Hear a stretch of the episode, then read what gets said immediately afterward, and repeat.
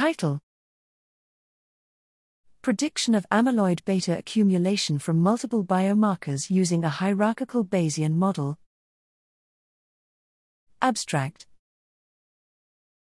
Accumulation of amyloid beta, a beta, in the brain is associated with neurodegeneration in Alzheimer's disease and can be an indicator of early disease progression.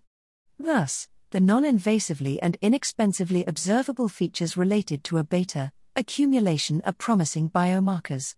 However, in the experimental discovery of biomarkers in preclinical models, a beta and biomarker candidates are usually not observed in identical sample populations.